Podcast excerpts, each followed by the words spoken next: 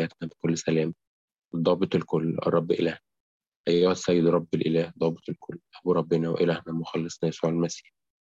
نشكرك على كل حال ومن أجل كل حال وفي كل حال، لأنك سترتنا وأعنتنا وحفظتنا وقبلتنا إليك وأشفقت علينا وعضدتنا وأتيت بنا إلى هذه الساعة.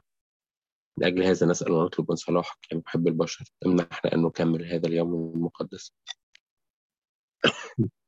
وكل أيام حياتنا، كل سلام مع خوف، كل حسد وكل تجربة وكل فعل الشيطان ومرات نسر الأشرار وقيام الأعداء الخفيين والظاهرين، انزعها عنا وعن سائر شعبك وعن موضعك المقدس هذا. أما الصالحات والنافعات فارزقنا إياها، لأنك أنت الذي أعطيتنا السلطان أن ندوس الحياة والعقارب وكل قوة العدو، ولا تدخلنا في تجربة لكن نجينا من الشرير. النعمة والرأفات ومحبة البشر اللواتي لابنك الوحيد ربنا وإلهنا مخلصنا يسوع المسيح، هذا الذي من قبله المجد والإكرام والعزة والسجود والطريق كما هما الروح القدس كالمحيي سبيل لك الآن وكل أوان وإلى دهر الدهور آمين. ارحمني يا الله كعظيم رحمتك ومثل كثرة رأفتك تغسلني كثيرا من إثمي ومن خطيئتي تطهرني، لأني عارف بإثمي وخطيئتي أمامي في كل حين. لك وحدك أخطأت والشر قدامك صنعت، لكي تتبرر في أقوالك وتغلب إذا حكمت، لأني ها أنا ذا بالإثم حبل بي وبالخطية ولدتني.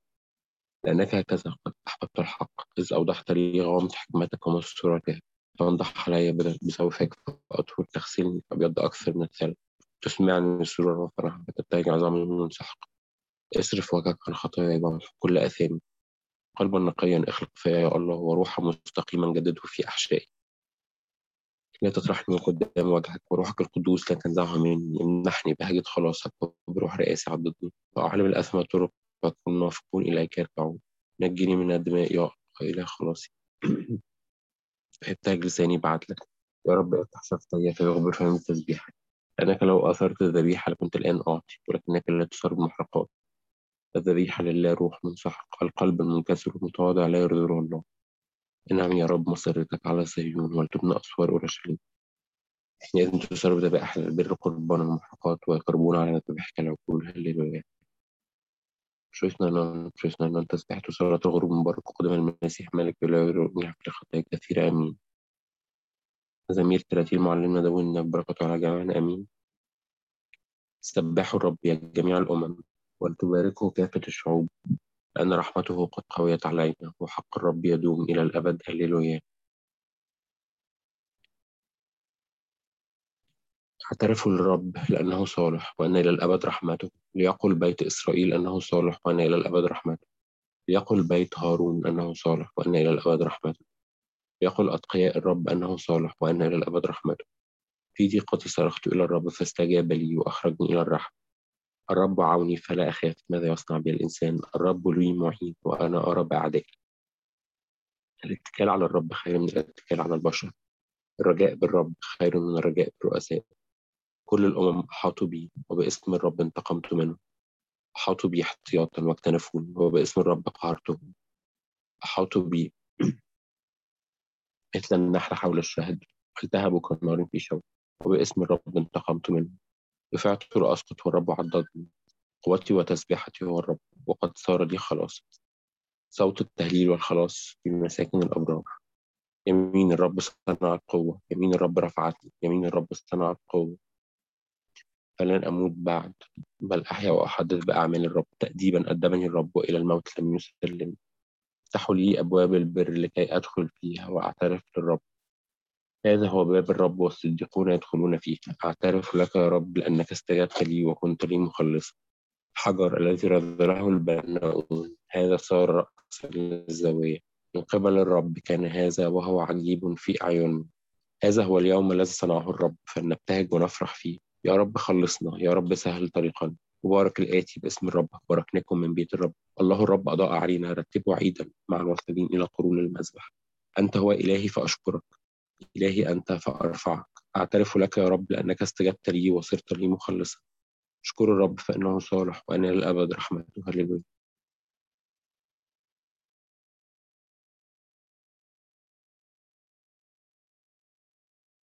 رفعت عيني إلى الجبال من حيث يأتي عوني، معونتي من عند الرب الذي صنع السماء والأرض. لا يسلم رجلك للزلل، فما ينعس حافظك. وذا لا ينعس ولا ينام حارس إسرائيل. الرب يحفظك، الرب يظلل على يدك اليمنى، فلا تحرقك الشمس بالنهار ولا القمر بالليل. الرب يحفظك من كل سوء، الرب يحفظ نفسك، الرب يحفظ دخولك وخروجك من الآن وإلى الأبد. هللويا.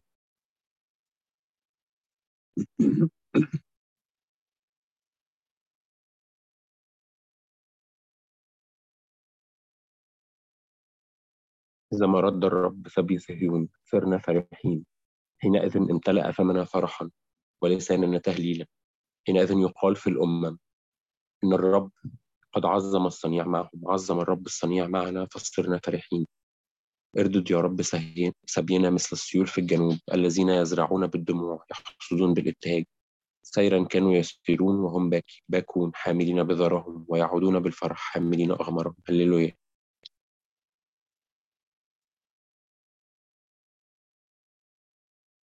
اسمه قدوس قدوس قدوس. فصل شريف من بشارة معلمنا ماري لوقا البشير، بركته على جميعنا آمين.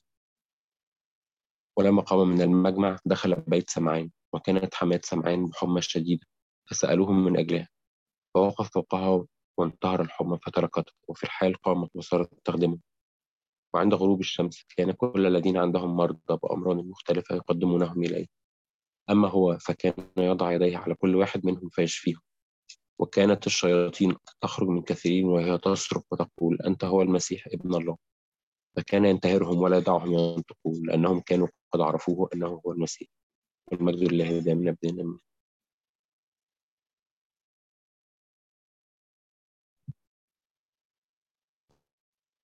ده كان الصديق بالجهد يخلص، فأين أظهر أنا الخطأ؟ ثقل النهار وحره لم أحتمل لضعف بشريتي، لكن أنت يا الله الرحوم احسبني مع أصحاب الساعة 11، لأني ها أنا ذا بالإثام حبل بي، وبالخطايا ولدتني أمي. فما أكثر أن أنظر إلى علو السماء، لكني أتكل على غنى رحمتك ومحبتك للبشرية، صارخا قائلا اللهم اغفر لي أنا الخاطئ وارحمني. دوكسا باتريكي أيوكي أجيوب نماتي. أسرع لي يا مخلص لفتح الأحضان الأبوية، لأني أفنيت عمري في اللذات والشهوات، وقد مضى مني النهار وفات. الآن أتكل على غنى رأفتك التي لا تفرغ، فلا تتخلى عن قلب خاشع مفتقر لرحمتك، لأني إليك أصرخ يا رب تخشع. أخطأت يا أبتاه في السماء وقدامك، ولست مستحقا أن أدع لك ابنا، بل اجعلني كأحد الجراء. كمين كأي كأستوسي أونستوني أونن آمين.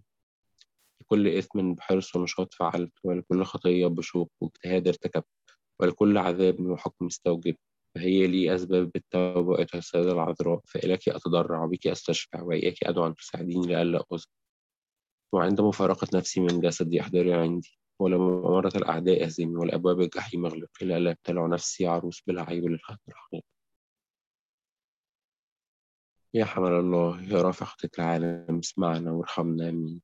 يا ليسون كريا ليسون يا رب ارحم، كريا ليسون كريا ليسون ارحمنا يا الله، كريا ليسون كريا ليسون اسمعنا وارحمنا، كريا ليسون كريا ليسون يا رب ارحم، كريا ليسون كريا ليسون ارحمنا يا الله، كريا ليسون كريا ليسون اسمعنا وارحمنا، كريا ليسون كريا ليسون يا رب ارحم، كريا ليسون كريا ليسون ارحمنا يا الله، كريا ليسون كريا ليسون اسمعنا وارحمنا، كريا ليسون كريا ليسون يا رب ارحم، كريا ليسون كريا ليسون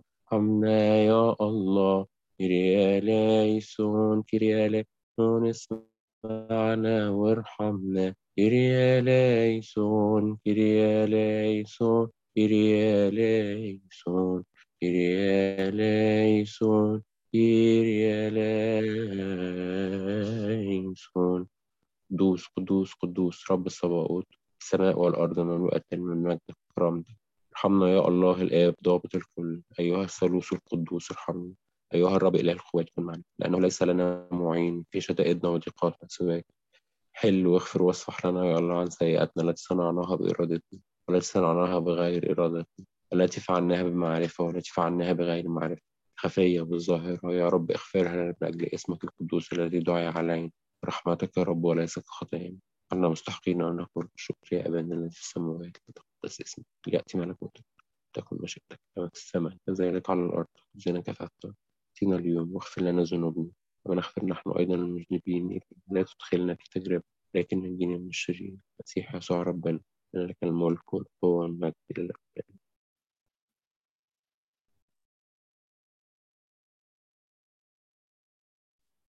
أشكرك يا مالكنا المتحنن لأنك منحتنا أن نعبر هذا اليوم بسلام، وأتيت بنا إلى المساء شاكرين وجعلتنا مستحقين أن ننظر النور إلى المساء.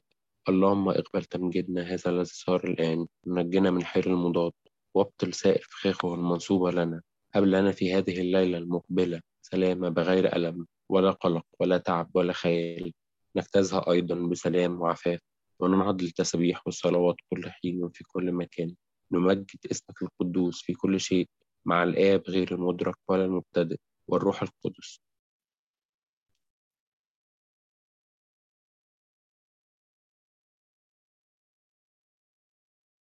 الروح القدس المحيي المساوي لك الآن وكل أبان ولد وروح. ارحمنا يا الله ثم ارحمنا، يا من في كل وقت وفي كل ساعة في السماء وعلى الأرض، مسجود لهم مجد. المسيح إلهنا الصالح طويل الروح كثير الرحمة مع جزيل التحنن، الذي يحب الصديقين ويرحم الخطاة الذين أولهم أنا، الذي لا يشاء موت الخاطئ مثل ما يرجع ويحيى. أدعك كل إلى الخلاص لأجل الموعد بالخيرات المنتظرة. يا رب اقبل منا في هذه الساعة وكل ساعة البطن، سهل حياتنا، ارشدنا العمل بصيام، قدس أرواحنا، طهر أجسامنا، قوم أفكارنا، نقي نيتنا، اشفي أمراضنا واغفر خطايانا، نجينا من كل حزن ضيق ووجع قلب. أحطنا ملائكة القديسين لكي نكون بمعسكر محفوظين ومرشدين نصل اتحاد الإيمان وإلى معرفة مجدك غير المحسوس وغير المحدود، فإنك مبارك إلى الأبد. آمين. أخيرا يا رب وليس أخيرا، بشفاعة دمك الطاهر المسفوك عنا على عود الصليب، جميع قديسينا الذين أرضوك منذ البدء، اسمعنا ربنا نقول لك كل شكر. جلالة البنين قائلين أبانا الذي في السماوات، لتقدس اسمك، ليأتي ملكوتك، لتكن مشيئتك كما في السماء كذلك على الأرض. خبزنا كفافنا أعطنا اليوم، واغفر لنا ذنوبنا كما نغفر نحن أيضا المذنبين إلينا، لا تدخلنا في تجربة لكن نجينا من الشرير. المسيح يسوع ربنا، لأن لك الملك والقوة والمجد.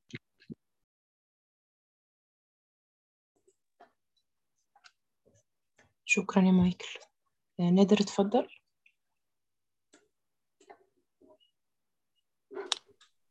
ازيك ليديا؟ تمام. هنتكلم النهارده عن موضوع بعنوان غصن في الشجرة المثمرة. هنتكلم فيه عن الثبات في المسيح. أنا هتكلم عن 4 نقط هقراهم معاكم من سفر التكوين الإصحاح 49 اللي معاه الإنجيل يفتح معايا. تكوين 49 من أول عدد 22 يقول كده: يوسف غصن شجرة مثمرة، غصن شجرة مثمرة على عين، أغصان قد ارتفعت فوق حائط، فمررته ورمته واضطهدته أرباب السهام، ولكن ثبتت بمتانة قوسه وتشددت سواعد يديه. من يدي عزيز يعقوب، من هناك من الراعي صخر إسرائيل، من إله أبيك الذي يعينك، ومن القادر على كل شيء الذي يباركك. تأتي بركات السماء من فوق، وبركات الغمر الرابط تحت، بركات الثديين والرحم. بركات أبيك فاقت على بركات أبوي، ده يعقوب اللي كان بيتكلم. إلى منية الأكام الدهرية تكون على رأس يوسف، وعلى قمة نزير إخوته، جاية في بعض الترجمات على قمة الذي انفصل عن إخوته. أنا هتكلم في 4 نقط من الشاهد ده. أول نقطة فيهم في عدد 1: غصن شجرة مثمرة على عين. وتاني نقطة هتكلم فيها في عدد اللي بعدها على طول: أغصان قد ارتفعت فوق حائط. عدد غصن شجرة مثمرة عدد 22، ومعاها كمان النقطة الثانية: أغصان قد ارتفعت فوق حائط. والنقطة الثالثة في عدد 24: ثبتت بمتانة قوسه وتشددت سواعد يدي. وآخر نقطة في عدد 25: القادر على كل شيء الذي يباركك. أول حاجة هنتكلم عليها مع بعض النهاردة شجرة مثمرة على عين. وعايز أبتدي معاكم النقطة دي هي من شاهد في المزمور الأول، كلنا حافظينه، المزمور الأول من عدد 1 لعدد 3. يقول كده: طوبى للرجل الذي لم يسلك في مشورة الأشرار، وفي طريق الخطاة لم يقف، وفي مجلس المستهزئين لم يجلس، لكن في ناموس الرب مسرته، وفي ناموسه يلهج نهارا وليلا، فيكون كشجرة مغروسة عند مجاري المياه، التي تعطي ثمرها في أوانه، ورقها لا يذبل أبدا، وكل ما يصنعه ينجح. يكون كشجرة مغروسة عند مجاري المياه، تعطي ثمرها في أوانه، ورقها لا يذبل، وكل ما يصنع ينجح. النهارده كلامنا عن من خلال قصة يوسف اللي قال عنه الكتاب كده وقال عليه أبوه يعقوب وهو بيباركه غصن شجرة مثمرة. شجرة مثمرة على إيه؟ على عين مية، بترتوي بتتسقي دايما. ونفس الكلام يتقال في المزمور عن الشجرة المغروسة عند مجاري المياه. أهم حاجة نفسي النهاردة أتكلم عنها هي ثمار هذه الشجرة، أو ثمار. الثمار بتبقى في الأغصان، أو الثمار الغصن، ده هو غصن شجرة مثمرة. وعايز أبتدي معاكم بأساس الإثمار في حياة الغصن ده هو، أو في حياة أي شخص هو غصن في الشجرة إيه؟ شجرة الحياة أو في المسيح. هو قال كده: هو أنا الكرمة وأنتم الأغصان. ما بيعملش 3 حاجات أساسيين وبيعمل حاجة مهمة قوي قصادهم. قال عنهم المزمور كده: لم يسلك في مشورة الأشرار، ما بيعرفش يسمع للأشرار، في طريق الخطاة لم يقف. الحتة اللي فيها أمور لا تمجد الله ما بتشغلوش كتير وما بيقفش قدامها كتير. وفي مجلس المستهزئين لم يجلس، ملوش مجالس مع التفهيم، ملوش مجالس، ملوش أعداد، ملوش أصدقاء من الناس اللي ألسنتها لا تبارك. 3 حاجات دول مش عنده. لم يسلك في مشورة الأشرار، في طريق الخطاة لم يقف، وفي مجلس المستهزئين لم يجلس. ليه؟ لأن في ناموس الرب مسرته، وفي ناموسه يلهج نهارا وليلا. دي الحاجة اللي بيعملها. ولأن في ناموس الرب مسرته، في ناموسه يلهج نهارا وليلا، ما بيعرفش يسلك في مشورة الأشرار، ولا يقف في طريق الخطاة، ولا في مجلس المستهزئين يجلس. يعني سلوكه مدقق جدا جدا جدا بسبب إن هو في ناموس الرب يلهج نهاراً ولا. وكأن أساس فيكون كشجرة مغروسة عند مجاري المياه التي تعطي ثمرها في أوانه. شجرة مغروسة عند مجاري المياه تعطي الثمر في أوانه. لما ما بيعملش كده وبيعمل كده، بيبقى هو الشجرة التي تعطي ثمرها في أوانه. عشان كده أول حاجة وإحنا بنتكلم فيها عن مبدأ الإثمار اللي جاي من ثبات الغصن. هنتكلم عن الحتة دي كمان شوية. اللي جاي من ثبات الغصن في الشجرة جاية من أساس اللهج في الكلمة، جاية من أساس الحياة بالكلمة. يقول كده: لكن في ناموس الرب مسرته، وفي ناموسه إيه؟ يلهج. يعني بيفرح بنواميس الله، وكمان بيرددها كتير قوي. ومن هنا قبل ما نيجي نتكلم وندخل في قلب قضية الثبات، وفي قلب قضية الإثمار، وفي قلب قضية البركة اللي هتكلم عليها كمان شوية، يهمني إن أنا أقف شوية عند موضوع كلمة الله. كلمة الله اللي ناس كتير قوي بتعديها، أو بتفرح بيها وما بتعملش بيها حاجة، أو بتحبها وبتعزها، لكن في حاجات تانية بتغلوش عليها، وفي الآخر بيبقى مفيش اسمه. في مثل مهم قوي في الحتة دي، رغم إن هو مر علينا آلاف المرات، لكن ما ينفعش نفوته. في إنجيل متى في الإصحاح 13 في أمثلة ملكوت السماوات. من عدد هاخد منه حتة مش هاخده كله، من عدد 18 لعدد 23. وطبعا قبل ما أتكلم عن المثل ده ركز معايا وأنت بتسمع المثل، وأنت بتسمعي المثل في حاجة مهمة أوي. لو أنا قلت لك الحل بتاع اللغز اللي موجود في المثل ده حاجة اتقالت قبل كده، يبقى غالباً أنا مش فاهم المثل. يعني لو أي حاجة اتقالت في العهد القديم أو استعلنت في العهد القديم ما تبقاش هي من أمثال ملكوت السماوات. ليه؟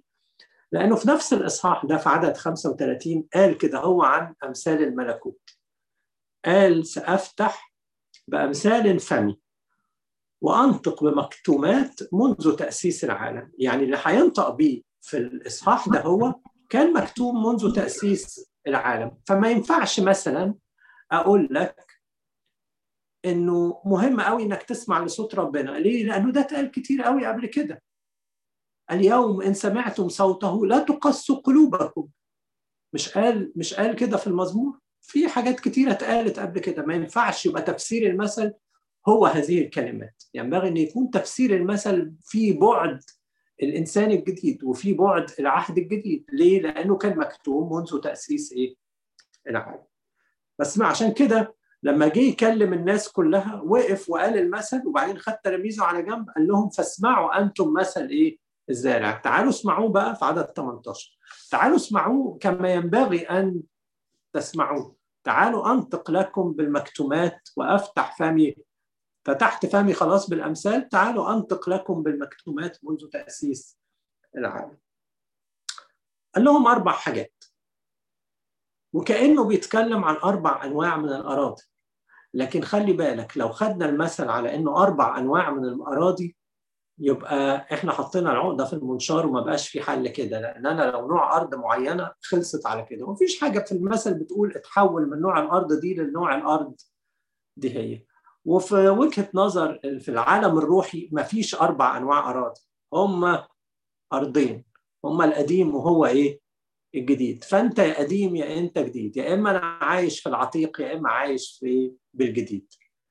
ما عنديش 4 أنواع من الأراضي. لو بيتكلم عن الشخصيات فمش معقول يبقى فيه شخصيات مش هتثمر خالص وشخصيات هي اللي هتثمر. لو بيتكلم عن الكلمة فلا يمكن كلمة الله بتروح ليها 4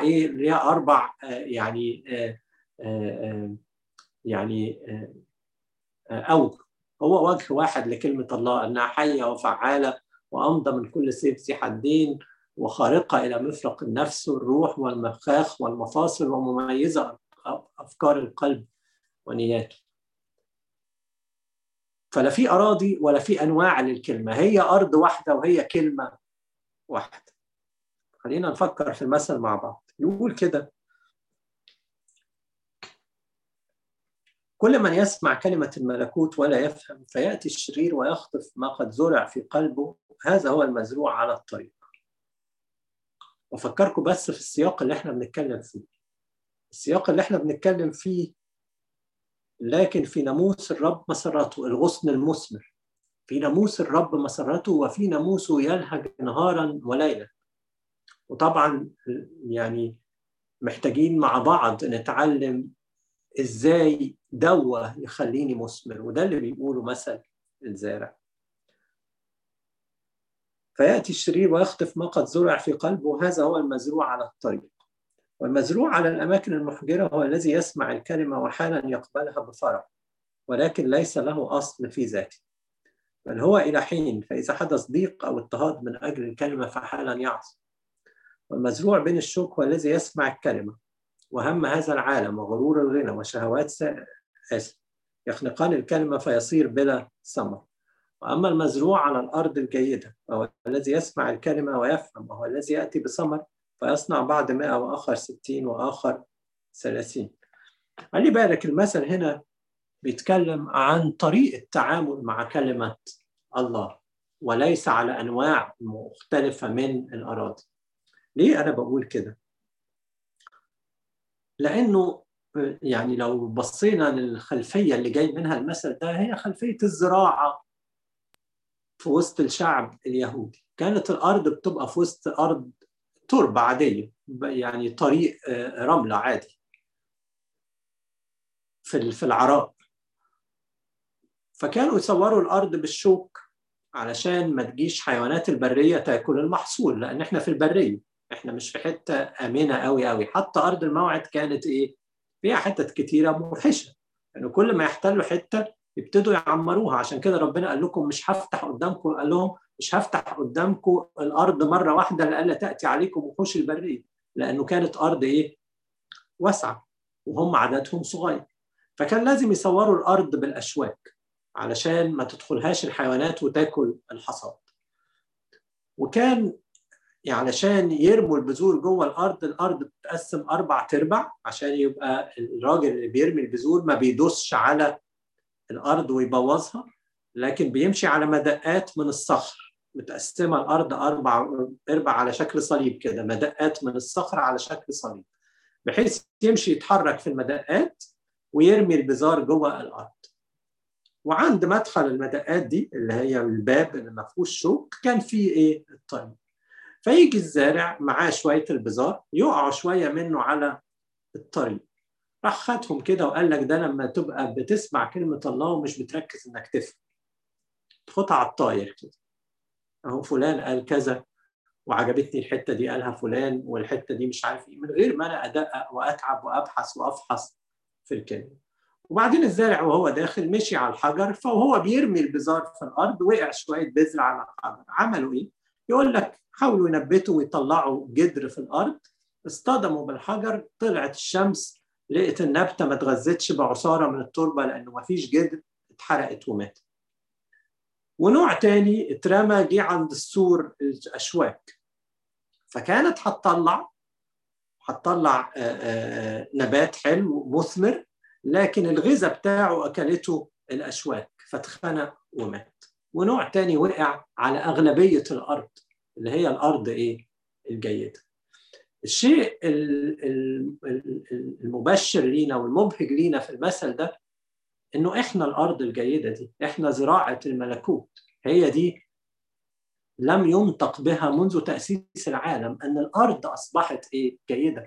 مش الأرض الفاسدة اللي الناموس أثبت فسادها وأثبت إيه؟ فشلها، لكن إحنا أصبحنا في المسيح الأرض الجيدة، إحنا الأرض اللي ينفع يجي منها ثمار كثير.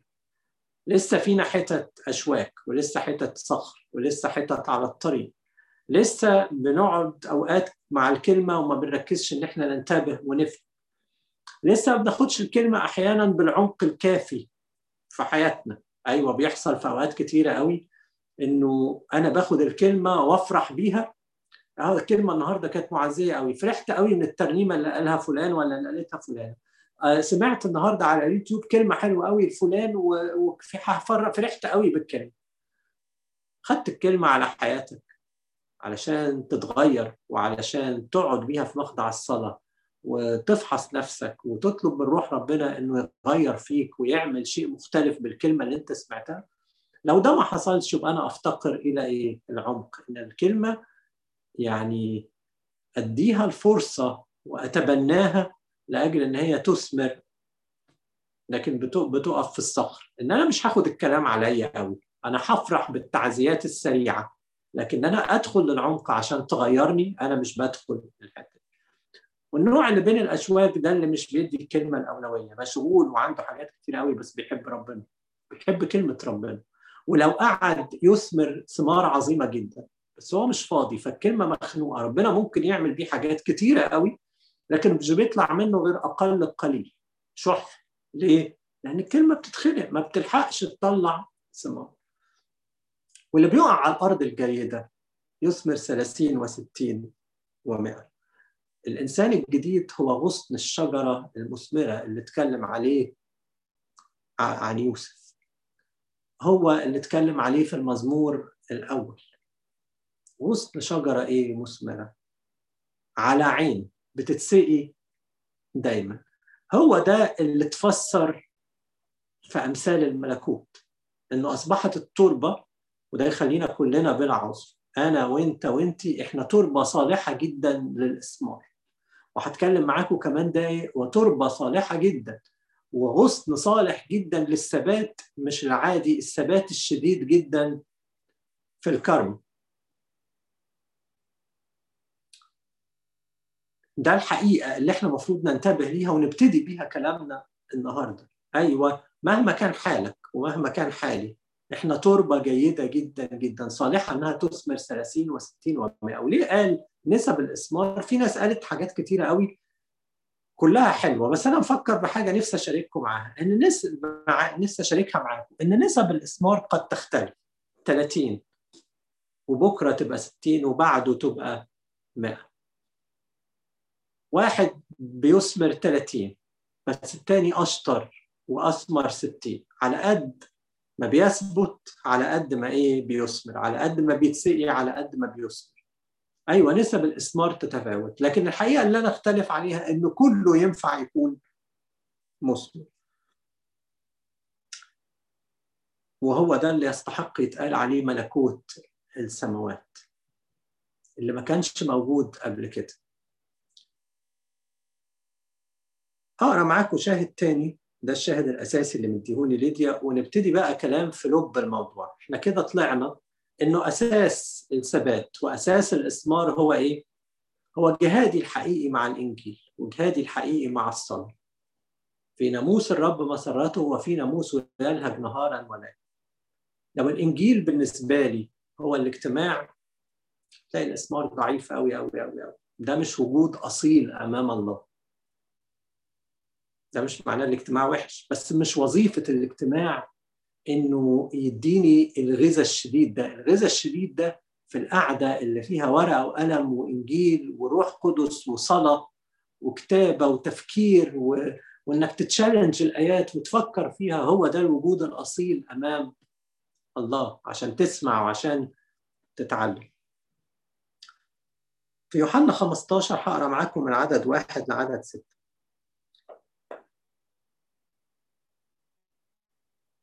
وهو ده الوجود الأصيل أمام الله، ده اللي بيديني إن أنا أعيش الحياة اللي ليها مشهد مختلف. لم يسلك في مشورة الأشرار، وفي طريق الخطاة لم يقف، وفي مجلس المستهزئين لم يجلس. يعني لا بيمشي ولا بيقف ولا بيقعد، يعني ما عندوش حاجة تالتة. وأنت يا ماشي يا واقف يا قاعد، سلوكه بالكامل محفوظ في الكلمة. ليه؟ لأنه في ناموس الرب مسرته. عشان إحنا النهاردة مثل الزارع ده، أنت صالح جدا أنه يكون في ناموس الرب مسرتك.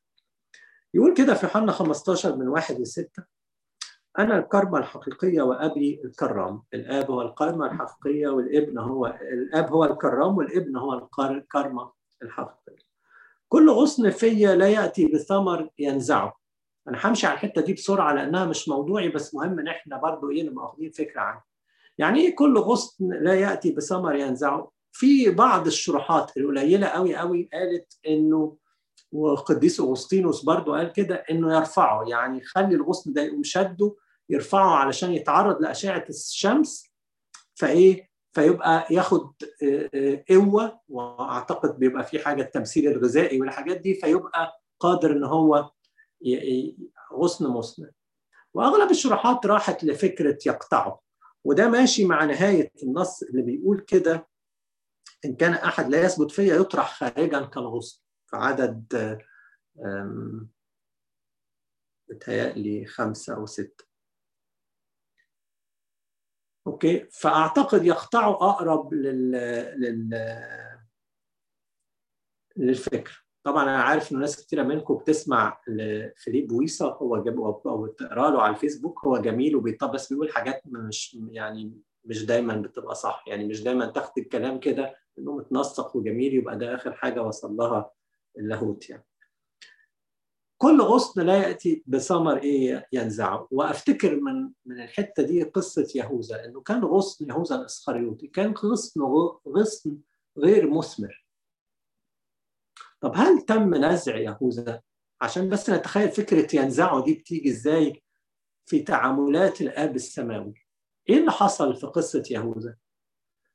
دخلوا في الفصح الأخير، ودخل المسيح ودخل التلاميذ، وجه قبلها الكتاب قال، أعتقد كان في إنجيل متى 26 ويوحنا 13، هتلاقوا الكلام ده من غير ما تفتحه.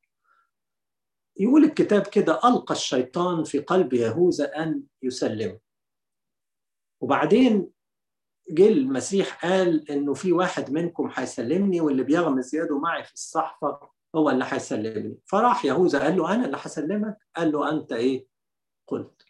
وأعتقد ده كان تنبيه شديد ليهوذا إنه يفوق. ده بالعكس قال له كلام مؤدب جدا وقتها. قال أنا مش فاكر النص بس كان بيقول يعني خير للإنسان ده لو ما كانش اتولد. فيعني المسيح ما كانش متنازل عن يهوذا، كان بيكلمه لغاية آخر لحظة فوق لنفسك. وبعدين واضح إن يهوذا كان يعني إيه عقد العزم إنه هيسلم يهوذا. فيقول إنه بعد القعدة دي دخل الشيطان في إيه قلبه. في الأول ألقى الشيطان في قلبه فكرة وبعدين دخل الشيطان في قلبه. تقدر تقول لي قطعه إزاي؟ اللي عمله قطعه، أصبح محروم من الجسد ده هو بسبب إن هو إيه تآمر على الجسد. أصبح شخص غير مثمر، مش شخص ضعيف، شخص بقى ضد الجسد ده هو. فاللي حصل إنه هو كمل الخطة بتاعته وفي الآخر شنق نفسه بإعاز من إبليس. حقيقي خلي بالك الثبات في الكارما مش هو اللي بيديك حياة أبدية. اللي بيديك حياة أبدية حقيقة إن أنت أرض جيدة وحقيقة إنك غصن في الكارما. بس إذا ما ثبتتش في الكارما الأزمة بتيجي من هنا، إن أنا ببقى عرضة للجفاف، والغصن اللي بيجف بإيه بيقع. ويجي الحصادين في آخر الزمان يفصلوا الزوان عن الحنطة والجداء عن الخراف. فاللي بيديني حياة أبدية الكارما الحقيقية اللي أنا غصن فيها بالإيمان، لكن ثباتي في الكارما هو اللي بيحافظ لي على إيه؟ على اللي أنا أخدته. عشان كده يقلب بعدها على طول كل ما يأتي بثمر ينقيه ليأتي بإيه؟ بثمر أكثر. لازم ينقيه علشان يأتي بثمر أكثر. أنتم أنقياء لسبب الكلام الذي كلمتكم به. نرجع تاني لمثل الزارع. إيه الحاجة اللي بتنقيني؟ إيه أساس التنقية اللي بيعمله الله في كل نفس؟ الكلام اللي بيكلمنا بيه، اللي بيؤدبنا بيه، اللي قاله المسيح ليهوذا علشان يفوق ورفضه. ما علينا، بس احنا بنتنقى لما بنستقبل الكلام مع الله. مش ده كل الحقيقة، دي حتة منها بس دي أخطر حتة وأهم حتة فيها. احنا أنقياء علشان نأتي بثمر أكثر. وأنقياء إزاي؟ لسبب الكلام اللي كلمنا بيه، وده يدعونا أكتر إن احنا ننتبه لكلمة الله في حياتنا. اثبتوا فيا وأنا فيكم. تفتكروا الوصية هنا إن هو يثبت فينا؟ ما افتكرش. مش معقولة هو بيوصي نفسه إنه يثبت فينا. هو عايز يقول اثبتوا فيا لأني أنا إيه فيكم. ودي فكرة الأرض الجيدة، أنا فيكم، ففرصتكم إن أنتوا تثبتوا فيا سهلة وعظيمة. ليه؟ لأن أنا أوريدي فيكم. فالوصية هنا هي اثبتوا فيا. والمعونة اللي موجودة في نفس الآية إن هو إيه فينا. هنبقى بلا عذر، صدقوني كلنا هنبقى بلا عذر، لأنه ما كانش الموضوع إيه صعب، ما كانش الموضوع بعيد، كان قريب قوي قوي إن أنت تثبت فيه، لأنه هو مديك الأرض الصالحة تماما بالإيمان والمعمودية إنها تستقبل الكلام ده. هو أكمل معاكم النص.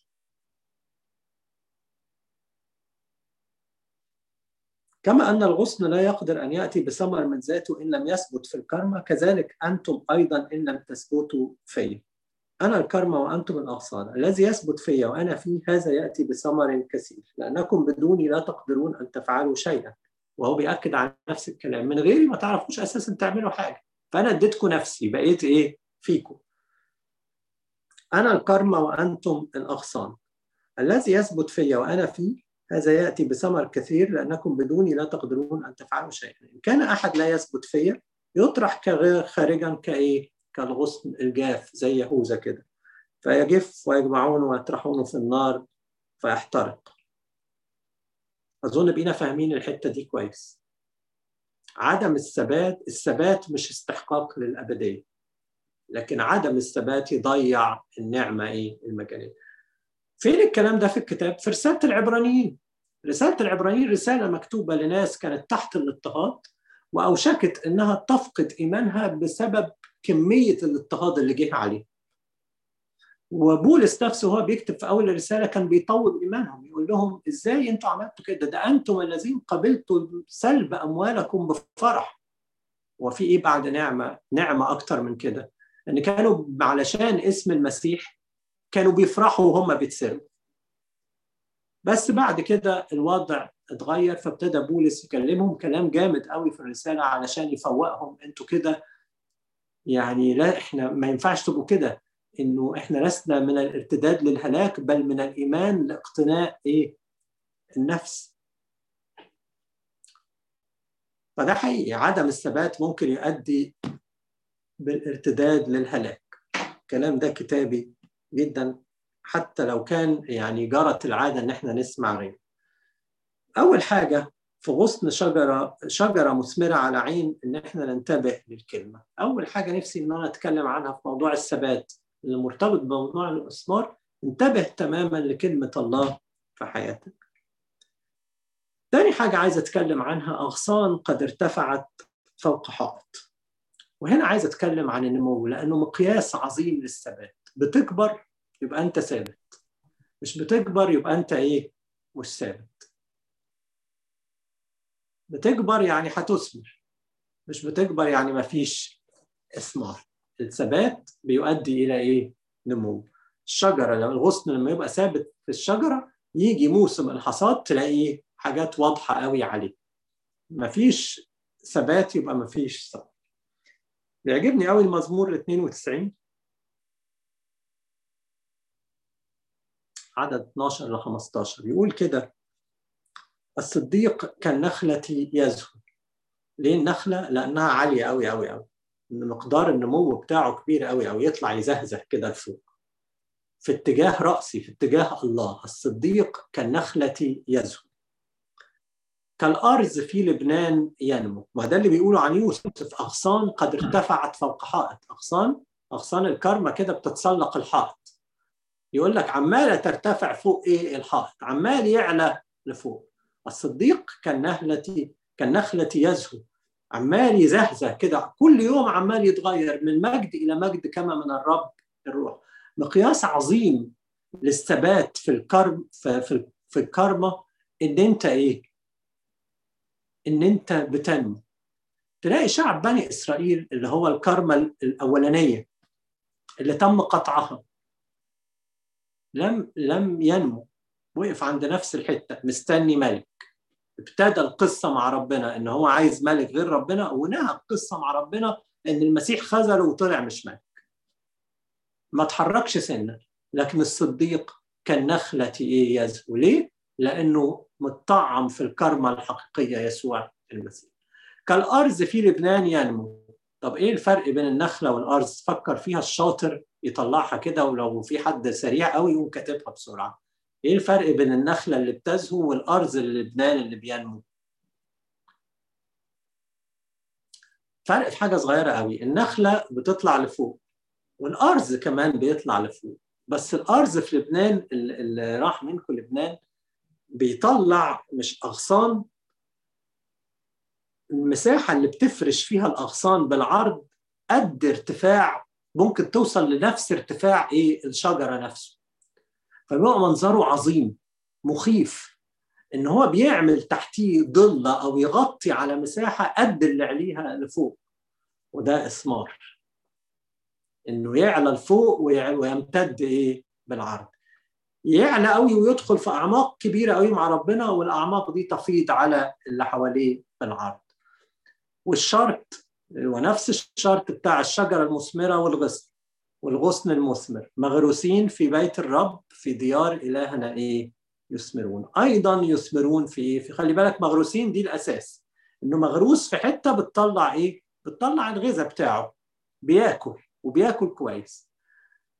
لو ما فيش نمو يبقى خليني عارف انه انا عندي قضيه ثبات محتاجه تتراجع، ومش ثباته فيا لكن ثباتي انا ايه فيه. وزي ما اتكلمنا عدم الثبات فيه خطر. ايضا يثمرون في الشيبه يكونون دساما وخضرا ليخبروا بان رب مستقيم صخرتي هو ولا ظلم فيه. يثمرون في الشيبه. خلي بالك الله بيفضل يتعامل مع النفس كده طول العمر علشان يجي فيها زمان بيسميه زمان الإثمار. نفسه يشوف الزمن اللي نادر هيبقى فيه مثمر بجد، اللي هيشوف فيه مايكل حيث ان هو صلى النهارده مثمر، اللي هيشوف فيه ليديا انها مثمره. الله امله في الزمن ده، انا موجود لاجل الزمن ده. كما ارسلتني الى العالم ارسلتهم انا الى العالم. احنا في ازمنه كتيره بتهمنا في حياتنا، انا عارف زمان ما تتجوز، وزمان ما تخلف، وزمان ما العيال تكبر، وزمان لما العيال يخشوا المدرسه، وزمان لما العيال يحتفلوا بيكي في هديه عيد الام، وزمان لما العيال يخشوا الجامعه، وزمان لما العيال يتخرجوا، وزمان لما العيال يتجوزوا، وازمنه كتيره قوي قوي، ولما اشتغل ولما اتخرج ولما احنا حاطين لنفسنا مايلستونز كتيره قوي في حياتنا اسمها ازمنتنا احنا. والله بيحبنا وبيباركنا في ازمنتنا، لكن في زمان يهمه اكتر من كل الازمنه دي، اسمه زمان ايه؟ الزمان اللي تحقق فيه القصد من وجودك، زمان اللي تثمر فيه. والله عشان يوصل للزمان ده لا بيهمه سن ولا بيهمه ظروف ولا يقف قدامه تحديات ولا اي شيء. ينفع انه لو انت مشيت مع ربنا يفضل يستخدمك ويثمر فيك لغايه ايه؟ الشيء. هاخد معاكم مثال، يعني هرجع لمثال يوسف بس هاخد موسى. موسى ابتدى يثمر فعلا في الشيبه في الثلث الاخير من حياته. خرج من مصر، اول 40 سنه قضاهم في مصر، تاني 40 سنه قضاهم في مكان اسمه ايه؟ مديان. تقدر تقول لي 40 سنه مديان دول كان موسى مثمر فيهم؟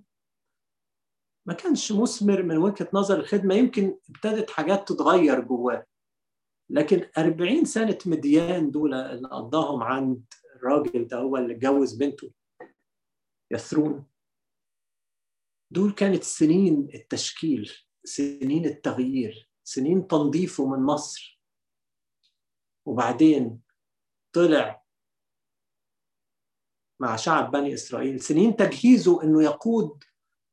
يعني أعتقد أنه لحد يومنا هذا لم يوجد شعب غليظ الرقبة قد شعب بني إسرائيل، ما حصلش. أنا عارف جه في بالكم شعوب تانية، ما فيش شعب أصعب من ده. والدليل على كده إيه؟ أنه بيلعب بكل الشعوب التانية حتى يومنا هذا. صعب صعب. كان مفروض موسى هو اللي يقود الشعب ده، موسى الغلبان اللي مش قائد.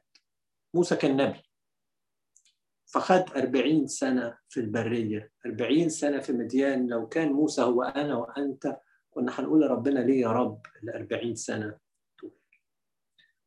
نزل من على الجبل وجهه إيه؟ يلمع، ضياء من وجهه خارج من وجهه، ومات سنه 120 سنة، عد 40 سنة فوق ال 80 كمان.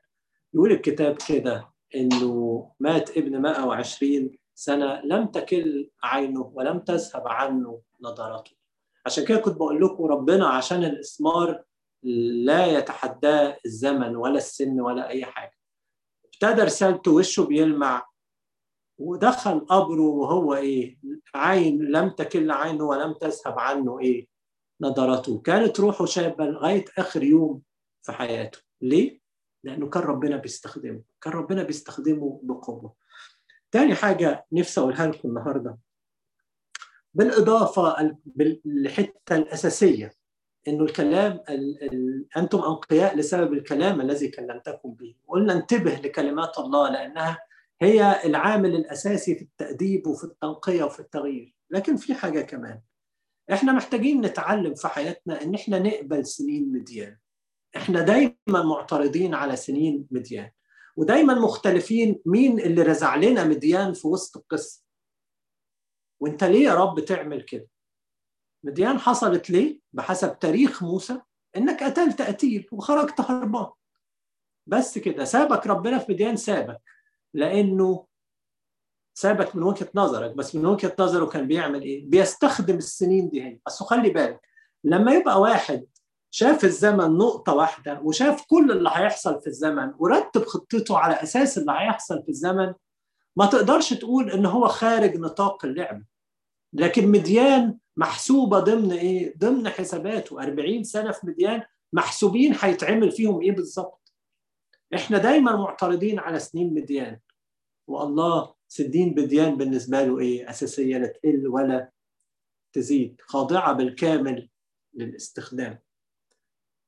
سنين فطيفار، وسنين السجن، وسنين البعد عن الأهل والأحباء، كل السنين دي كانت في الحسابات، رغم أنه كان السبب الواضح فيها شر الأشرار. هو مين اللي رمى يوسف في مصر عبد؟ إخواته.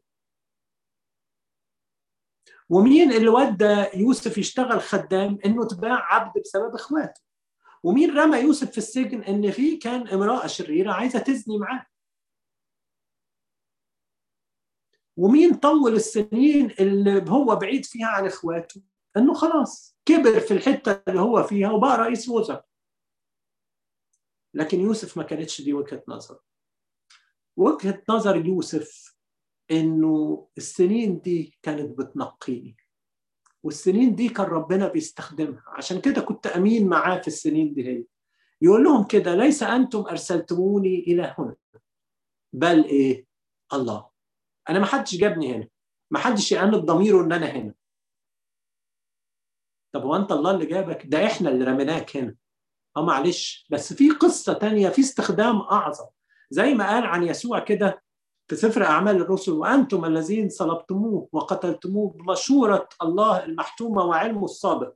هو الله اللي حرتهم يقتلوا المسيح، لكن الخطة مرسومة، الخطة اللي أعلى من كل زمان وأعلى من كل تدبيرات البشر، إنه كان عارف وحاسب حساباته على أساس كده، وعلمه السابق خلاه يرسم الخطة بناء على شرور البشر.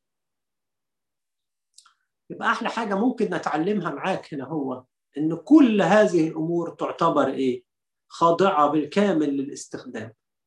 وعندنا أمر هام نتعلمه منها. قلنا النقطة الأولى انتبه للكلمة، والنقطة الثانية اقبل سنين مديان، اتصالح مع سنين مديان. في حاجات كتيرة مش تعرف تغيرها في حياتك، ما عندكش حل غير إنك تتصالح معاها عشان تكون مثمر. لو موسى ما تصالحش مع سنين مديان، ما كانش في يوم من الأيام حيميل لينظر هذا المنظر العظيم. أيوة، هو ده اللي أنا كنت مستنيه بعد 40 سنة، هو ده اللي أنا مستنيه من زمان. أنا مستنيك، وهنشوف هنبتدي من هنا ونكمل لغاية فين. اقبل سنين مديان، واقبل في بيت فطيفار، واقبل السجن، واقبل البعد، واقبل واقبل واقبل، عشان السنين دي هي أنتم أنقياء، بتخلينا أنقياء، بتغير جوانا وبتشكل جوانا. الكلام ده ممكن يبقى تسمع كتير، بس هو على أرض الواقع محتاج يتحول إيه؟ لصلاة والقربان لله، الاقتراب لله من هذا المعنى. أنا قابل يا رب السنين اللي أنت بتتعامل معايا فيها.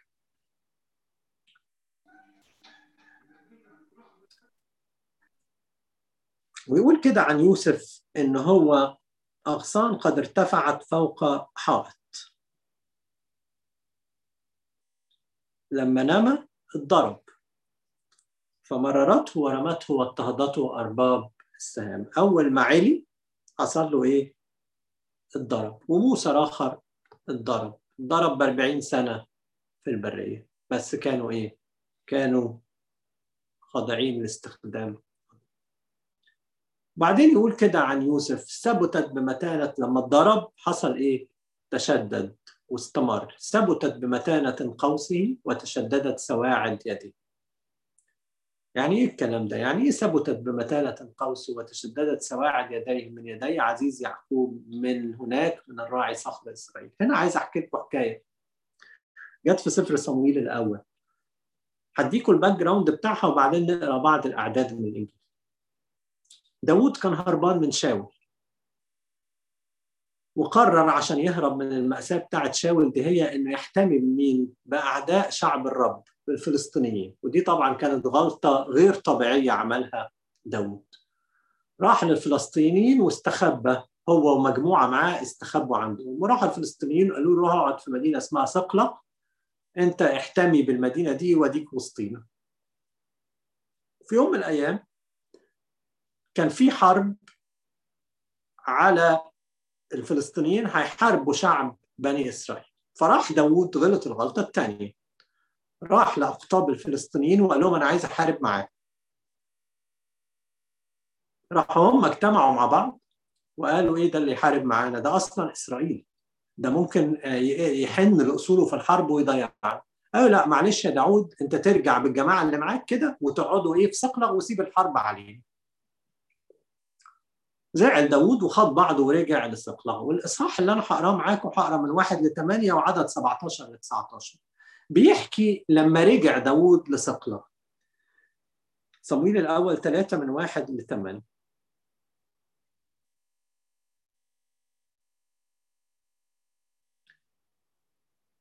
يقول كده: ولما جاء داود ورجاله إلى صقلة في اليوم الثالث كان العمالقة قد غزوا الجنوب وصقلة. حصلت حرب وهم مش موجودين، وضربوا صقلة وأحرقوها بالنار وسابوا النساء اللواتي فيها، لم يقتلوا أحدا لا صغيرا ولا كبيرا، بس خدوهم سباير بلصقوهم ومضوا في طريقهم.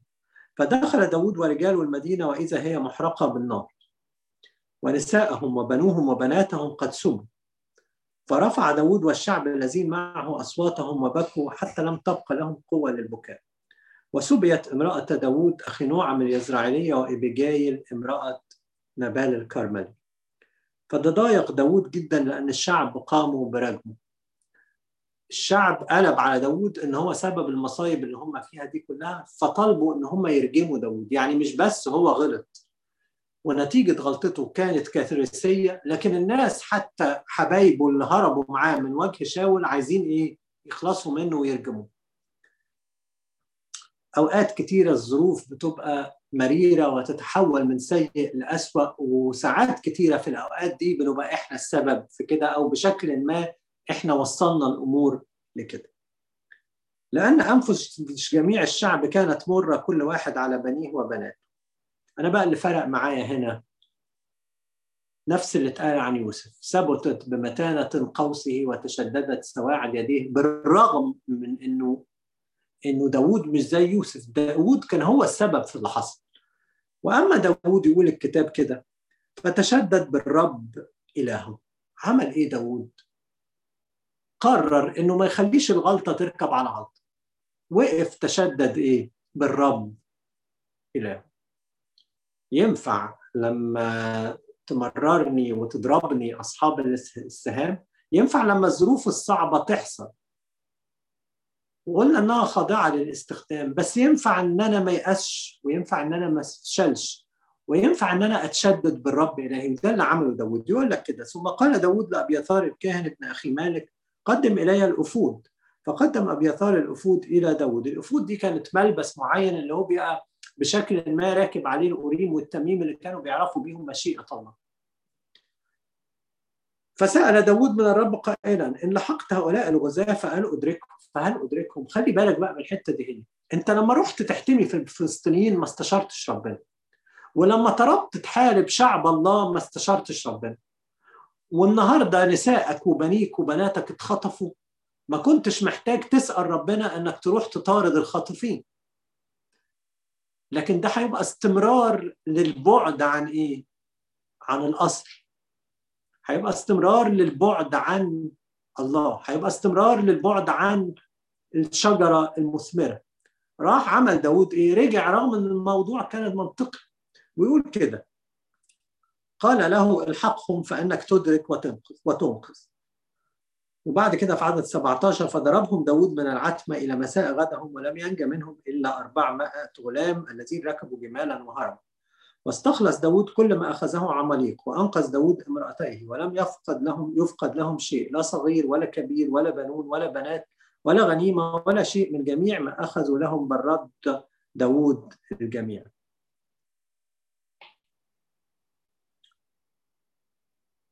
رد داوود الجميع، لم يفقد لهم لا شيء، لا كبير ولا صغير ولا غنم ولا بهيمة ولا أي شيء، كله إيه؟ رجع. ليه حصل كل ده؟ لأن داوود تشدد بالرب إيه؟ إله. من أعظم البركات بتاعة السنين، سنين مديان وسنين فطيفار وكل السنين الصعبة اللي اتكلمنا عليها، إنه تشددت سواعد يديه. تعلم داوود حاجة جديدة، إنه يتشدد بالرب إيه؟ إله. ولو عايز أقول لك على أعظم استخدام للأيام الصعبة، إنه يثبتني في الكرمة أكتر، إنه يثبتني في الرب أكتر. لو في حاجة يعني أعظم من كده فكر فيها وهتهالي مش هتلاقي. إن أنا الأوقات دي هي علمتني أثبت في ربنا أكتر، علمتني أواجه الحياة وأنا أمتن، مش وأنا غصن إيه ضعيف قابل للخلع. يقول كده في عبرانيين 4 عدد 14 ل 16، قربنا نخلص. فإذ لنا رئيس كهنة عظيم قد اجتاز السماوات، يسوع ابن الله، فلنتمسك بالإقرار، لأن ليس لنا رئيس كهنة غير قادر أن يرثي لضعفتنا، بل مجرب في كل شيء مثلنا بلا خطية، فلنتقدم بثقة إلى عرش النعمة لكي ننال رحمة ونجد عونا في حينه. لنا عظيم رئيس كهنة عظيم قد اجتاز إلى إيه السماوات، عدد 14. ليه قال عليه كان اجتاز؟ ليه قال عليه إن هو قد اجتاز إلى السماوات؟ لأنه مبدأ الاجتياز لم يكن وارد في العهد القديم. ما كانش ينفع حد يجتاز إلى قدس الأقداس، كان رئيس الكهنة مرة واحدة في السنة وطقوس معقدة جدا جدا جدا، لكن ده قد اجتاز ليفتتح الطريق لإيه؟ للأقداس. ليس لنا رئيس كهنة غير قادر أن يرثي لضعفتنا. أنا داوود رب غلطت وتسببت في كل ده. هناك رئيس كهنة يرثي لضعفاتي. أسوأ حاجة إنك تتألم وإنت السبب في اللي إنت عملته. وده مش معناه إنها حاجة جميلة إنك تتألم وإنت مش السبب. الآلام هي آلام في الآخر، لكن لما تبقى آلام مع ندم بتبقى أصعب بكتير أوي. في الحالتين لنا رئيس كهنة قادر أن يرثي لضعفتنا. مر بتجارب كتيرة وإبليس حاول يجربه بأمور كتيرة، ففاهم يعني إيه الإنسان الغلبان الضعيف بيتجرب. فهو ده الوحيد اللي ينفع تتشدد بيه بالدخول إلى إيه؟ الأقداس. هو ده اللي ينفع يتعاطف مع الضعف اللي أنا موجود فيه واللي كنت فيه. هو ده اللي يقدر ينزع الندم على سنين مديان، السنين اللي أنا كنت معتبرها ضاعت، على سنين فطيفار، على سنين السجن، على 20 و30 سنة اللي ضيعتهم بعيد عن أهلي وعن أحبائي. هو اللي يقدر يرسل الضعفات ويعمل إيه؟ ويعين في الحال. ننال رحمة يعني إيه؟ يغفر لي خطيتي اللي قد تكون تسببت في الحاجات دي، ويعطيني إيه؟ نعمة، معونة في الحال ليه. يبقى لو أنت عايز تطلع النهاردة بمبدأ الثبات هتطلع بيه من السنين اللي أنا سميتها كده سنين مديان، اللي هو إيه؟ اللي هو فيها اترميت على قدس الأقداس اللي فتحه رئيس الكهنة وتعاطف مع ضعفي. ما جاش قال لي أنت السبب في كل اللي حصل، لكنه تعاطف مع ضعفي واداني نعمة وفتح لي الطريق إلى الأقداس. يوسف ثبتت بمتانة قوس. ويمكن الكتاب ما تكلمش عن يوسف كيف ثبت بمتانة، لكن اتكلم بوضوح قوي عن أمانة يوسف اللي كانت بتقول إن هو ثبت جامد قوي. أكيد اللي حصل ده علم يوسف كتير وكتير وكتير. اوعى تقول لي إن السنين اللي كان عايش فيها خدام ما علمتوش كتير، واوعى تقول لي ان السنين اللي قضاها في السجن مظلوم ما تعلمش فيها كتير، واوعى تقول لي انه لما بقى رئيس وزراء مصر ما رفعش عينه لربنا وقال له انت علمتني كتير. مستني بقى المقاصد ومستني الحلم انه يكتمل، الحلم بتاع السبع، مش عارف سماهم ايه، السبع بقرات، مستني الحلم. تعلم كتير قوي. ثبتت بمتانة قوس وتشددت سواعد يدي. اللي مع ربنا ما بيرتخيش ولا بيفشل ولا بيكل في السنين الصعبة، لكنه بيعلم تماما ويؤمن تماما انه هي تحت ايه؟ تحت سلطان. عشان كده الرساله اللي عايز اقولها لك، احنا قلنا اول حاجه انتبه لكلمه الله، وتاني حاجه اتكلمنا فيها اقبل سنين مديان، وتالت حاجه اتشدد واستمر لانه الله ايه؟ قادر، والله يقدر يتعاطف ويدي معونه ونعم. اخر حاجه اختم بيها النهارده، والقادر على كل شيء يباركك. مش بس هيباركك، لكن ده هيخليك كمان ايه؟ بركه. خلي بالكم احنا دايما بنتكلم عن البركه ان هي الحاجه القليله تبقى كتير، ودي مناسبه قوي لفكره الاثمار 30 و60 وايه؟ وال100. لكن البركه في حقيقتها مش الحاجات القليله تزيد بس، لكن البركه في حقيقتها هي مشيئه صالحه تجاه شخص او تجاه شعب بتمتد معاه عبر الزمن وتخليه يورثها، يخليه يعديها، تعدي منه وتنساب لآخرين. إبراهيم لما خرج من أول الكردانيين قال له في نسلك تتبارك جميع أمم الأرض. أنت ليه نادر فتحت في موضوع البركة دلوقتي؟ إحنا مش بندرس الكتاب كله، لأ، لأنه أساسي في الثبات والإثمار. يوسف غصن شجرة مثمرة، هو تبارك وبارك آخرين أيضا. إبراهيم كده، هو تبارك وقال له وتكون إيه؟ بركة. لوط ما كانش بركة، مش كل اللي هيخشوا السماء بركه. لوط قصته ما جاتش فيها البركه، لوط قصته جه فيها الانقاذ، ربنا انقذه، يعلم الرب ان ينقذ الاتقياء من التجربه، لكن ما كانش بركه. احنا قصد ربنا ناحيتنا بركه، ويعني كل ما هتثبت في ربنا اكتر هتتبارك اكتر وهتبارك اكتر. عشان كده قال 30 و60 و100، اثبت اكتر تتبارك. هو فيك كده كده، هي دي الحياه الابديه اللي خدها لوط برضه، لكن تثبت في ربنا تحقق القصد، تتبارك اكتر وتبارك اكتر. ايوه، ربنا قاصد لينا البركه، والبركه هي مشيئه صالحه بتمتد من اول ابونا ابراهيم الى جميع نسله بالايمان. احنا لينا البركه دي. يعقوب وهو بيبارك يوسف يقول له ايه؟ بركات ابوك. شايفين تمتعه بالبركه وصل لحد فين؟ يقول له بركات ابوك فاقت على بركات ابويا. يعني انا حاسس نفسي وشايف نفسي اتباركت اكتر من ابراهيم واسحاق. وهو بيبتدي البركه دي مع يوسف يقول له اول الحكايه كان ايه؟ بص يعقوب بيحكي اول حكايته ايه؟ الله القدير الذي ظهر لي في لوز وعمل ايه؟ وباركني. ابراهيم نفسه دايما عهد الله مع الانسان انه عايز يباركه. يعني انت عندك فرصه انك تثبت في هذا الاله فتتبارك اكتر. ابراهيم بعد ما رجع من كسره الملوك، بعد ما يعني حقق قدر من الغرض بتاع رسالته واسترد لوط من الاسر، ظهر له واحد عجيب كده الكتاب سماه ملكي صادق. اول حاجه عملها ملكي صادق مع ابراهيم ايه؟ انه باركه. الحته دي هتأمل معاكم فيها واختم كلامي النهارده عشان تعرف قصد ربنا معاك ايه. انت هتثبت فيه، ده مش مننا لربنا، ده احنا هنتبارك وهنكون سبب ايه؟ بركه لاخرين. افتح معايا كده عبرانيين 7:1-3. اللي نام بقى يشغل مخه في الحته دي، لان اللي مش هيشغل مخه مش هيفهم مني ولا كده. لان ملكي صادق هذا، عبرانيين 7:1. لأني ملكي صادق هذا ملك سليم كاهن الله العلي. كان في مدينة اسمها سليم فعلا، ويبدو إنه الكاهن والملك بتاعها اسمه ملكي صادق. طبعا كاهن وملك صفتين لم يوجدوا غير في شخص ربنا يسوع المسيح. الذي استقبل إبراهيم راجعا من كسرة الملوك وباركه. شايفين؟ استقبل إبراهيم وعمل أول حاجة، عمل إيه؟ باركه. لأن الوعد لإبراهيم هتتبارك وهتكون ايه؟ بركه. انت اللي هوبخ ملوك من اجله، انت اللي هعمل معاك كل حاجه حتى لو اخطأت.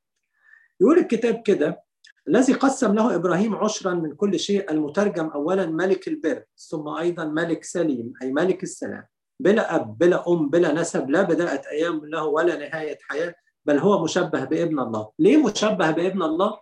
لان الكتاب لم يذكر له اسم اب ولا اسم أب ولا نسب ولا اتولد إمتى ولا مات إمتى، علشان يشبهه بالمسيح. واحد عجيب كده ظهر في يعني جزء من الزمن واختفى بعديه. خدوا الكتاب كده كمثال يشبه بابن ايه؟ الله. بل هو مشبه بابن الله، هذا يبقى كاهنا الى الابد، هذا اللي هو ايه؟ ابن الله. انقل معايا لعبرانيين 7 عدد 11 وانت مركز برضه. فلو كان بالكهنوت اللاوي كمان إذ الشعب أخذ الناموس عليه، يعني الشعب أخذ الناموس على طقس كهنوت إيه؟ لاوي. ماذا كانت الحاجة بعد إلى أن يقوم كاهن آخر على رتبة ملكي صادق؟ ليه يجي كاهن تاني على رتبة تانية اسمها رتبة ملكي صادق ولا يقال على رتبة هارون؟ مثل الكهنوت في الكتاب على رتبة هارون. والكاهن الآخر اللي انت بتتكلم عنه ان هو يسوع ده مش من سبط لاوي أصلا، ده من سبط يهوذا اللي ما جاتش سيرته في الكهنوت. بص بيقول ايه في عدد 14 بعد كده: فأنه واضح أن ربنا قد طلع من سبط يهوذا الذي لم يتكلم عنه موسى شيئا من جهة الكهنوت. موسى ما جابش سيرة سبط يهوذا في الكهنوت. وذلك أكثر وضوحا أيضا إن كان على شبه ملكي صادق يقوم كاهن آخر قد صار ليس بحسب ناموس وصية جسدية بل بحسب قوة حياة لا تزول، لأنه يشهد أنك كاهن إلى الأبد على رتبة ملكي صادق. تقدر تقول لي ليه ربنا عمل مشهد ملكي صادق ده من قبل ما ينزل الناموس؟ علشان حاجة واحدة بس، علشان يقول إنه مفيش بركة غير في مين؟ غير في المسيح من قبل الناموس، وتستعلن في المسيح بعد الناموس. فيقول لك عشان كده بيقول ايه؟ فلو كان عدد 11 فلو كان بالكهنوت اللاوي كمال. مفيش بركة في الكهنوت اللاوي. لو كان بالكهنوت اللاوي ايه؟ كمال. علشان كده هو عايز يقول ان قصد الله تجاه الشخص اللي خرج ده هو بركة، باركه من يوم ما خرج. عن طريق مين؟ عن طريق المشبه بابن الله اللي هو قال عنه انه رئيس كهنة الى الابد على طقس ملكي صادق. وعبرت البركة ايه؟ في النسل كله الى ان جاء المسيح، وكل من هم في المسيح لهم هذه البركة. زي اللعنة بالظبط، زي ما اللعنة بتمتد البركة بيحصل لها ايه؟ بتمتد. ما تسمعش بقى عن بركة لوط. لوط ما كانش ثابت. لوط يا جماعة سلك في مشورة إيه؟ الأشرار. تختار إيه يا لوط؟ اختار الأرض الحلوة، الأرض الجيدة، يعني على أبو الفقر. تقعد فين يا لوط؟ في مجلس المستهزئين لم يجلس. لا، أنا أقعد وسط المستهزئين. يقول لك لما جم 3 ملايكة لإبراهيم، لقوا إبراهيم قاعد على باب خيمته، باب غربته. ولقوا لوط قاعد فين الملكين اللي راحوا له؟ قاعد على باب سدوم، المكان اللي بيقعد فيه عظماء المدينة الأشرار. جلس في مجلس المستهزئين. وده مش وقف كمان في طريق الخطاة، ده سكن في بيت إيه؟ الخطاة، أو في مدينة الخطاة. لم يثبت، طبعا لم يثبت، عشان كده لم يبارك ولم يكن إيه؟ بركة. وتلاقي النسل اللي جه منه بعد كده جه نسل شرير من لوط، بناته خرجت منهم شعوب ايه؟ شريره. ما أبعد حياته عن البركة. خلينا فاكرين البركة هي مشيئة صالحة تمتد عبر الزمان، ما تخسرهاش بحبك للزمان، لكن اقبل صعوبات الزمان كوسيلة للتنقية وللتغيير والتقديم، وسيلة إن أنا أثبت في الله أكتر، لأجل إنه يحقق الغرض فيا، يخليني إيه؟ بركة في حياتي، بركة في نموي، وبركة لآخرين أيضا. أختم معاكم بالشاهد اللي ابتدينا فيه علشان ما ننساش الكلمات. يوسف وسط شجرة مثمرة، وسط شجرة مثمرة على عين أغصان قد ارتفعت فوق حائط، فمررته ورمته واضطهدته أرباب السهام، ولكن ثبتت بمتانة قوسه وتشددت سواعد يديه من يدي عزيز يعقوب. من هناك من الراعي صخر إسرائيل، من إله أبيك الذي يعينك. ومن القادر على كل شيء الذي يباركك. تأتي بركات السماء من فوق، وبركات الغمر الرابط من تحت، بركات السدين والرحم، بركات أبيك فاقت على بركات أبوية، إلى منية الأكام الدهرية تكون على رأس يوسف، وعلى قمة الذي تحمل الألام، على قمة الذي انفصل عن إخوته وقبل كل ألام الانفصال. صح؟ غصن شجرة مثمرة. يا بختك لو ربنا خلاك كده غصن شجرة إيه؟ مثمرة. ما تقفش عند الظروف الصعبة. الظروف الصعبة دي يعني مادة في إيدين أبوك، لكن اثبت في الكلمات وتلذذ بالرب فيعطيك سؤل قلبك. هي دي الحقيقة اللي بيتكلم عنها. لغاية إمتى هفضل غصن مرعوش مش ثابت؟ أكتر من مشهد محزن ممكن تشوفه في حياتك إنك تشوف اللي كان في يوم من الأيام بيرنم وبيسبح غصن تم إيه؟ قطعه. اللي كان قاعد مع التلاميذ، اللي كان قاعد وسط ال12 اللي اختارهم هو علشان يتمجد بيهم، يتم إيه؟ قطعه. مشهد مؤسف. ليه؟ لأنه كان عنده كل الإمكانيات، كان أرض جيدة. مبدأ الثبات في الكرم مش لعبة، لكنه يحمل كل يعني جوانب الحياة الروحية اللي احنا. ليه؟ لأن اللي احنا خدناه نعمة، ده مش عملنا إن هو فينا، لكن الحاجة الحقيقية اللي احنا مطالبين فيها إن احنا نثبت فنثمر ويدوم ثمرنا. لو عايز تعرف إيه البركة الحقيقية، هي دي البركة الحقيقية. اوعى تكون فاكر البركة الحقيقية انك تتبارك في فلوسك ولا في شغلك ولا في الحاجات دي. اوعى تكون فاكر دي البركة الحقيقية. انا اعرف حرامية كتير قوي عندهم قد اللي عندك 100 مرة، ويقول اساف كده غيرت إذ رأيت سلامة الاشرار. اوعى تكون فاكر ان الحلوين هم اللي بتباركين البركات الارضية، لانه ده منطق مش كتاب.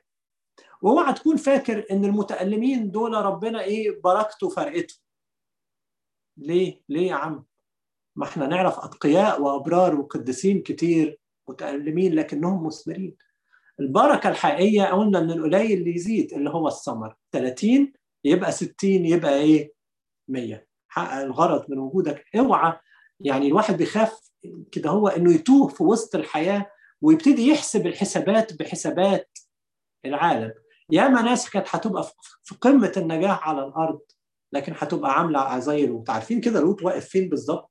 واقف بين ناس مثمرين جدا جدا جدا، ربنا استخدمهم بشدة وحقق الغرض من وجودهم بكل اللي اتعلموه وناموس الرب اللي كان مسرتهم والآلام اللي ثبتتهم في ربنا، وأخضعوا كل شيء لمجد اسمه.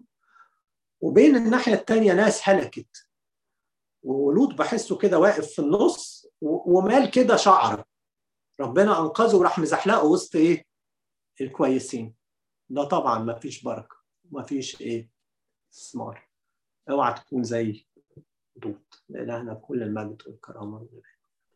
معلش كان عندي سؤال لنادر. انا مش بحب اسئلتك يا فادي الصراحة. معلش. طيب هو سؤالين؟ لا انت قلت واحد وانا اساسا مش بحب اسئلتك. معلش. طيب هو يعني هو سؤال، يعني كل ما بسمع كلمة إثمار، هل الثمر بس إن أنا أربح أنفس للمسيح؟ يعني هل ده معنى كلمة ثمر ولا الثمر ده؟ لا، احنا قلنا الثمر في حياتي أنا أيضا، الثمر في الاثنين، في التغيير اللي بيحصل لي وفي الشهادة اللي أنا بشهدها إن أنا حقق القصد اللي ربنا عايزه مني. بالعكس الثمر يبتدي جوايا أنا أكتر. ويعني النص التاني بقى من السؤال هو في طريقة أعرف إذا كنت أنا مثمر ولا لا؟ النمو بس تمام. لو في حاجة مفكر في حاجة تاني قولها لي، يعني هي دي اللي على بالي دلوقتي. يعني أنا بحس إنه صعب عليا، يعني هل أنا مش ببقى مراقب نفسي، يعني أنا مش ببقى عارف أنا كده أنا كبرت شوية ويعني مش بعرف أقيسها. لا، الروح القدس بيكشفها. الروح القدس بيفضح الواضح الواحد قدام نفسه كتير قوي قوي قوي. بس هو الهرب من الكلمة ومن فحص النفس في ضوء الروح القدس بيخلينا دايما يعني وكلنا هذا الرجل نهرب، عارفين زي ما بيقول كده في يعقوب، الرجل الذي نظر وجه خلقته في مرآه وعمل ايه؟ مضى سريعا. انا مش عايز اشوف القرف ده. اول ما ربنا يبتدي يشاور ويعمل يقوم عامل ايه؟ يخلع. انا مش عايز اشوف المنظر ده، انا كويس، انا حلو، ويخرج بسرعه عشان يبرر لنفسه قد ايه هو جميل. مع انه لما وقف وامتحن في ضوء الروح القدس ابتدى ربنا يشاور. ما افتكرش انه في صلاه اصدق من اللي قالها داوود، انه اختبرني امتحني يا الله، اختبرني واعرف، اختبرني يا الله امتحني واعرف افكاري يا رب، انت تكشف ليا. وربنا بيعمل كده فعلا مع كل واحد.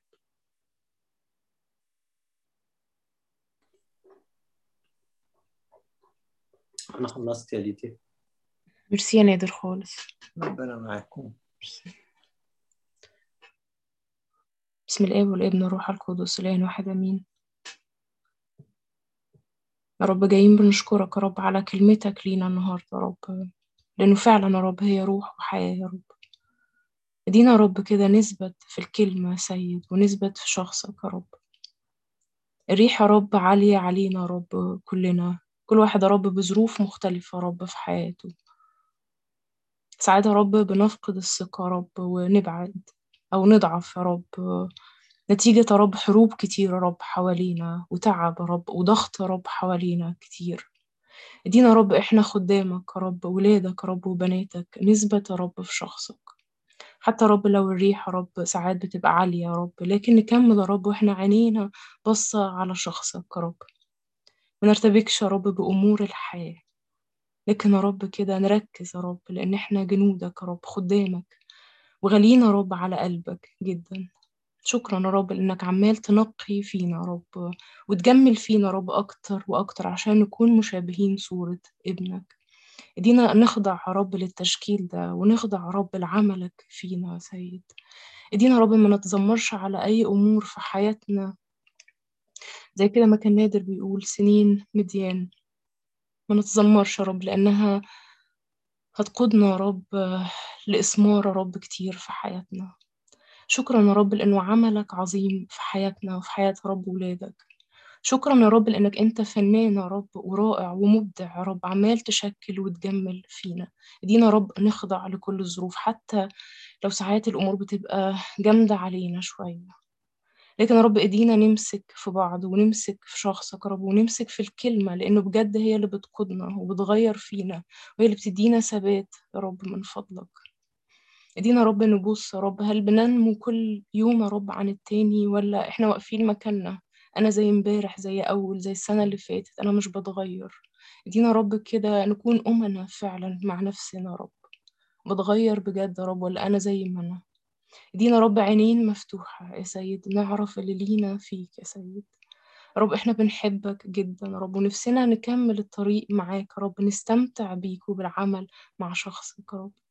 ادينا رب نفرح بحضورك وسطينا دايما، في مخادعنا رب، وفي اجتماعاتنا، وفي وجودنا مع بعض، نستمتع بيك رب في أشغالنا، وفي بيوتنا، وفي التزاماتنا، حتى في الأمور الصعبة رب اللي بنمر بيها رب. ادينا نستمتع بحضورك، نبقى مدركين إنك أنت موجود رب، وبتطبطب علينا سيد، وتقولنا كمل، أنا معاك، تشدد وتشجع، أنا موجود معاك ومعاكي، ما تخافش. ادينا رب ثقة في شخصك يا رب من فضلك، نكمل الطريق وإحنا باصين عليك، ما نيأس يا رب، ما نتعبش، ما نحسش يا رب بضعف، لكن يا رب ناخد منك أنت كل القوة. شكرا يا رب لأنه كلمتك كل ما بنرجع لها يا رب بتدينا صبر، وبتدينا قوة إن إحنا نقدر نكمل. شكرا على عملك، شكرا على كلام نادر لينا النهاردة، شكرا على عمل روحك القدوس فينا يا رب. استخدمنا رب دايما لمجد اسمك، استخدم كل حد فينا بالإمكانيات اللي موجودة فينا رب، استخدمنا رب بالوزنة والوزنتين والخمسة والعشرة، كل واحد بالإمكانية اللي هو عنده، لأنه أنت بتضعفها وبتكبرنا وبتدخلنا الأعماق أكتر، وبنشوف إيدك يا رب ممدودة. خلينا نكمل معاك يا سيد عشان نستمتع بيك وبعملك يا رب. دينا ما نرتبكش بأمور الحياة يا رب من فضلك. كل حد كده على قلبه صلاة بعد الكلمة يصلي بيها في وقت بسيط جدا، مش هنطول. كل حد على قلبه حاجة، فرصة كده نصلي باللي ربنا بعته لنا النهاردة.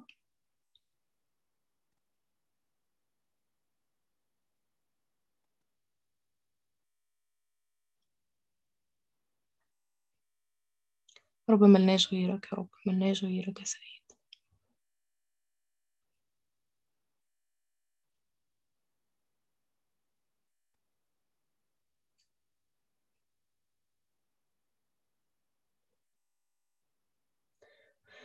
نفسي كل حد كده على قلبه حد كده تعبان، أو عارف إنه في حد تعبان أو حد مضغوط، أو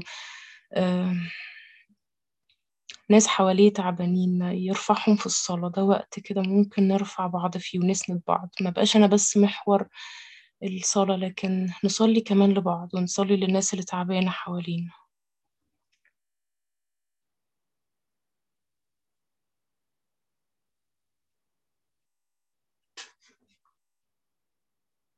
كانت جاية لنا طلبات صلاة لأجل البيوت، الناس بتطلب صلاة لأجل بيوتها ولأجل ولادها، إنه هما يقربوا لله ويعرفوه. في طلبات صلاة كده لأجل الثبات في شخص المسيح، في طلبات صلاة كده لأجل الارتباط، وإنه موضوع ارتباط وإنه ربنا يسند ويكمل ويشدد. طلبات صلاة لأجل حد تعبان ومحتاج سندة.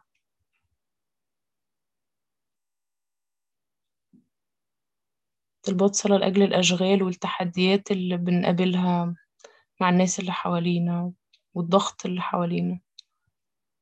تعالوا نرفع كل ده قدامه هو. لأجل الكورونا والناس اللي تعبانة حوالينا، تعالوا نرفعهم بين ايديه. يا رب انت تراءف علينا سيد من فضلك، جايين لك يا رب بكل ضعف فينا يا رب، وبنحط كل رب ضغط حوالينا وكل رب تحديات حوالينا يا رب بنحطها عندك النهاردة.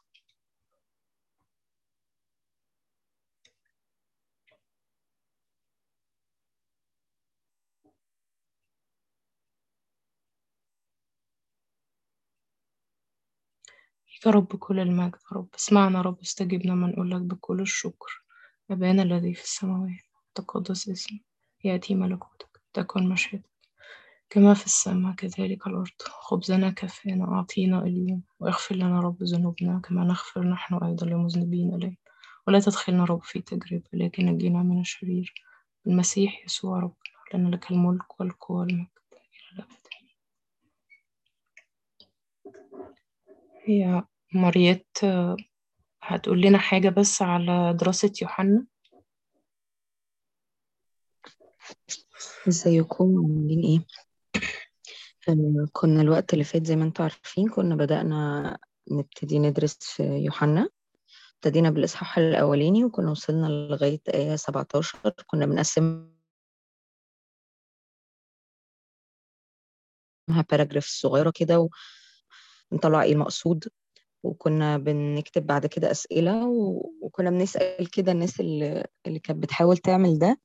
كان بيفرق معاها جدا انها كانت بتحاول تدور اكتر كمان من اللي احنا كنا مطلعينه، وكانت بتخش الأعماق مختلفة في النص وبتطلع بحاجة مختلفة عن حتى قبل ما تقرأ يعني الترجمات او المعاني او المقصود. في ناس بحثت اكتر ودخلت في تفاسير وحاجات كده، وده كان رائع جدا. والهدف ان احنا كنا بس يعني نبتدي كده مع بعض نعمل اول بوش، وبعد كده كل حد هيكمل بطريقته وينطلق يعني. فاحنا المرة دي عايزين نبتدي نعمل تغيير شوية، عايزين انتوا اللي تدوروا اكتر. فاحنا هنقول الباراجراف وهنكتب عليه سؤال صغير، وهديكوا كده كام حاجة بسيطة من الحاجات اللي كنا بنحاول نستعملها. في ابليكيشن حلوة قوي بينزل على الاندرويد واعتقد على الايفون كمان، اسمه بايبل هاب. هبعت لكم صورته وتفاصيل اكتر عنه. انا بعرف اقلب فيه كويس، لو حد عنده فيه مشكله يبقى يقول لي. وفي ترجمات كتيره، وفي كمان كومنتس كتيره قوي بتاعه ناس كتبوها على كل ايه ليها الكومنتري بتاعها او التعليق الخاص بيها. وفي كمان لينكس لوعظات وحاجات عن الموضوع، يعني ليتس سي مثلا لو أنا هضغط على كلمة الكلمة مثلا، ينفع إن هو يطلع لي سيرمون أو يعني وعظة كاملة عن الكلمة بتاعت الكلمة لوحدها مثلا، أوكي، أو عن آية معينة بتتكلم في موضوع معين، برضو ينفع إن أنا أطلع عليها لينكس للوعظات. كمان هو كاتب ترجمات تقريبا بكل اللغات، واللي حتى شوية في اليوناني، وكل ده موجود.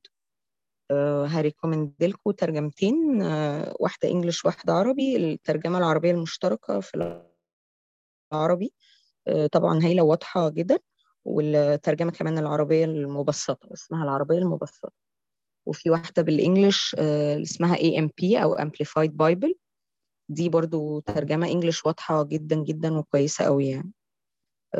بس دول المين يعني اللي ممكن تحسوا لو احنا يعني هنعمل حاجة بسيطة هيبقوا دول أقل حاجة ينفع نستخدمهم.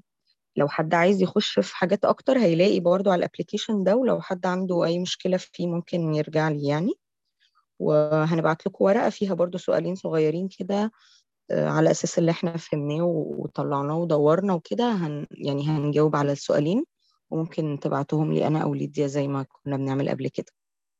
اتشجعوا، الموضوع حلو قوي وبسيط وسهل، وكل اللي جرب كان بيحس ان هو متشجع انه يعمل حاجات ازيد كمان ويدخل اكتر للموضوع ويطلع حاجات اكتر.